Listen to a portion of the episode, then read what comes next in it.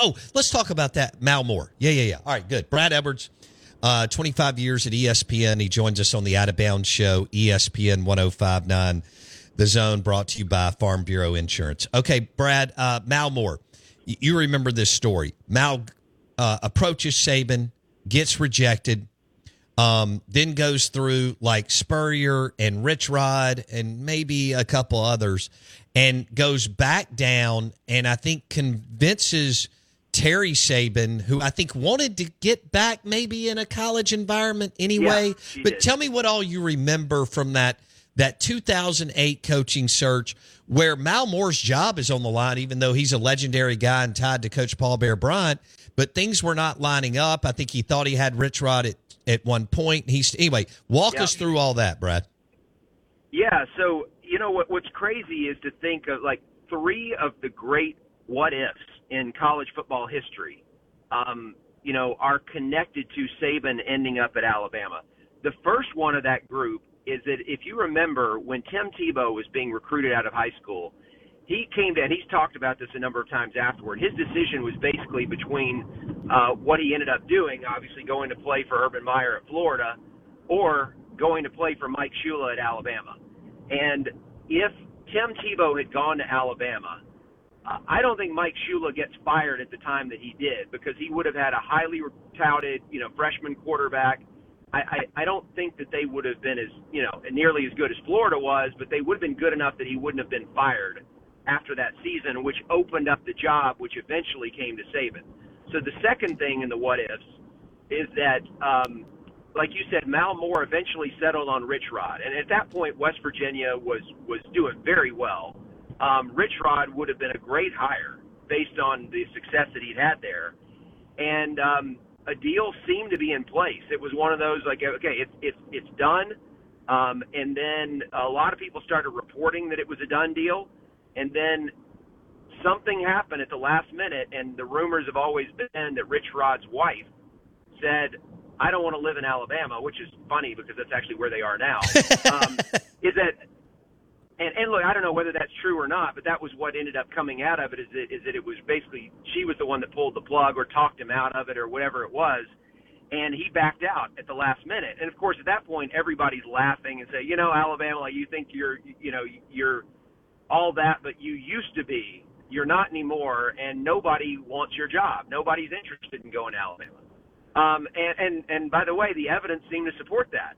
Um, if you, especially if you looked at some of their recent coaching hires, and and that was when Mal Moore just kind of doubled down and he went back after Saban. And uh, I'm not saying he camped out in Miami, but he essentially went down there with the attitude, I, I'm not leaving until I know I have exhausted um, everything in my arsenal to be able to get this guy. And of course, Saban um, Saban really wasn't completely sold on the idea of, of going to Alabama. But what ended up um, changing everything, and this is the, the third big what if, is that Saban, after two years with the Dolphins, knew he needed a better quarterback if he was going to succeed. Waiting on a tax return? Hopefully, it ends up in your hands. Fraudulent tax returns due to identity theft increased by 30% in 2023. If you're in a bind this tax season, LifeLock can help. Our U.S. based restoration specialists are experts dedicated to helping solve your identity theft issues. And all LifeLock plans are backed by the Million Dollar Protection Package. So we'll reimburse you up to the limits of your plan if you lose money due to identity theft. Help protect your information this tax season with LifeLock. Save up to 25% your first year at LifeLock.com slash aware. And he identified Drew Brees as the guy that he wanted. Brees was a free agent. They brought in, actually, I can't remember if he was, I think he was a free agent. I, I don't think it was a trade thing. I think he was a free agent. And they brought in Brees, and for whatever reason, there was something with, I think, um, the Miami Dolphins training staff and doctors would not clear Brees on his physical. They said that he had a problem there, and they weren't willing to to give it the green light, and therefore Saban was not allowed to sign Drew Brees. Now, of course, he goes to the Saints, and the rest is history as far as the greatness of Drew Brees. Obviously, Saban knew what he was doing when he wanted Brees as his quarterback, but because he wasn't able to get him, that was one of the things that made him reconsider whether he wanted to stay in the NFL. Because quite honestly, he's like, without a great quarterback, all I can do is go like eight and eight every year. I, I'm I'm not going to be a good coach in the in the NFL if I don't have a good quarterback. And so that was when he was willing to to listen to Mal Moore a second time and consider going to Tuscaloosa. And then, of course, the story is when he finally agreed to do it. Um, they're on the plane and you know flying to Tuscaloosa to uh, you know make the announcement. And supposedly, I think Saban tells the story a little bit differently, but supposedly Mal Moore said, you know, or that Saban asked Mal Moore, "Do you think you that you you know hired the the best coach, uh, you know, that you can get?" And he said, "Oh yeah, I do." And Saban's like, "I don't know if you hired the best coach, but you hired the best recruiter." And um, and and obviously, you know, Saban everything he did from that point forward would have validated that claim. So um, that's kind of the way the story went. But like I said, there were three big things that had to go um, in Alabama's direction in order for Saban to end up there. And if any one of those three hadn't happened, it's not just that Alabama football would have been changed or SEC football would have been changed. It's all of college football history would have changed because of that. Oh, he's the godfather of modern day college football recruiting, as you know, Brad. I, he disrupted with analysts and and the way they approached it, and and adding all, you know, the resources that he had. I mean, we had Tom Luginbill on, and I know you know Tom um, fr- Thursday or Friday, and and Luginbill headed up ESPN recruiting forever, and he said, "Man, this guy totally changed modern college football recruiting. Yeah. He did it at LSU, as you know, Brad, to a certain extent, but really took it to another level, you know, several years later at Alabama. Yeah. Right? Yeah, he did. Yeah, and, I, and I'll tell you a quick story on that. When so when let me think about this. So when when Urban Meyer um, finished up at Florida, remember he sat out for one, I believe he sat out for one year before he took the Ohio State job, and and during that time he worked with us at ESPN on the the signing day uh, stuff, signing day coverage, and, and we were in a meeting. I was working on uh, was working on signing day that year, and we were in a, a, a meeting the day before. Um, so the Tuesday signing day was always on a Wednesday, and Urban was telling a story about when he was at Florida. This is how much respect he had. And obviously, Urban was a really good recruiter himself. But to give you an idea of how much respect he had for Saban's ability to evaluate talent, especially on defense, Urban had told his assistant coaches who were out on the road recruiting that if Alabama has offered a guy on defense, if it's a def- defensive player and Alabama has offered him, you have permission to make an offer.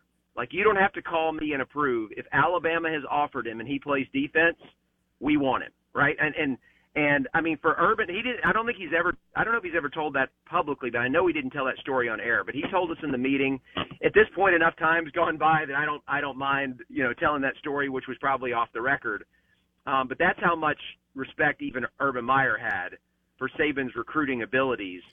And, uh, and and you know if you think about it, what happened is then Urban, when because of the the competitiveness recruiting wise and what it took to succeed at Florida, not just all of his time in the SEC, but specifically toward the end after Saban got into the conference, he developed a recruiting mentality that he took with him to Ohio State. Absolutely. And and and he was recruiting. He was doing things. He was basically breaking unwritten rules in recruiting, like like you're like before someone had signed, like in the SEC, they're still fair game. If they haven't put pen to paper, right. they're fair game. It, in the Big Ten, they had this gentleman's agreement that like if someone's committed somewhere, you don't recruit them. Well, Urban's like, forget that. And so when he got to Ohio State, he started doing these things. It upset a lot of people in the conference, but ultimately they had to make the decision.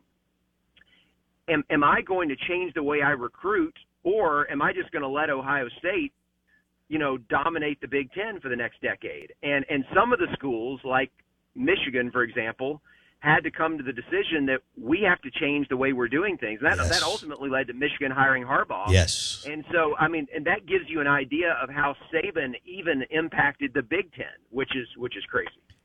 Well, I've only got a minute, but you just nailed it. I remember when Bielema, before taking the Arkansas job as the head coach at Wisconsin, complained about Urban taking the job and then taking one of the Wisconsin commits.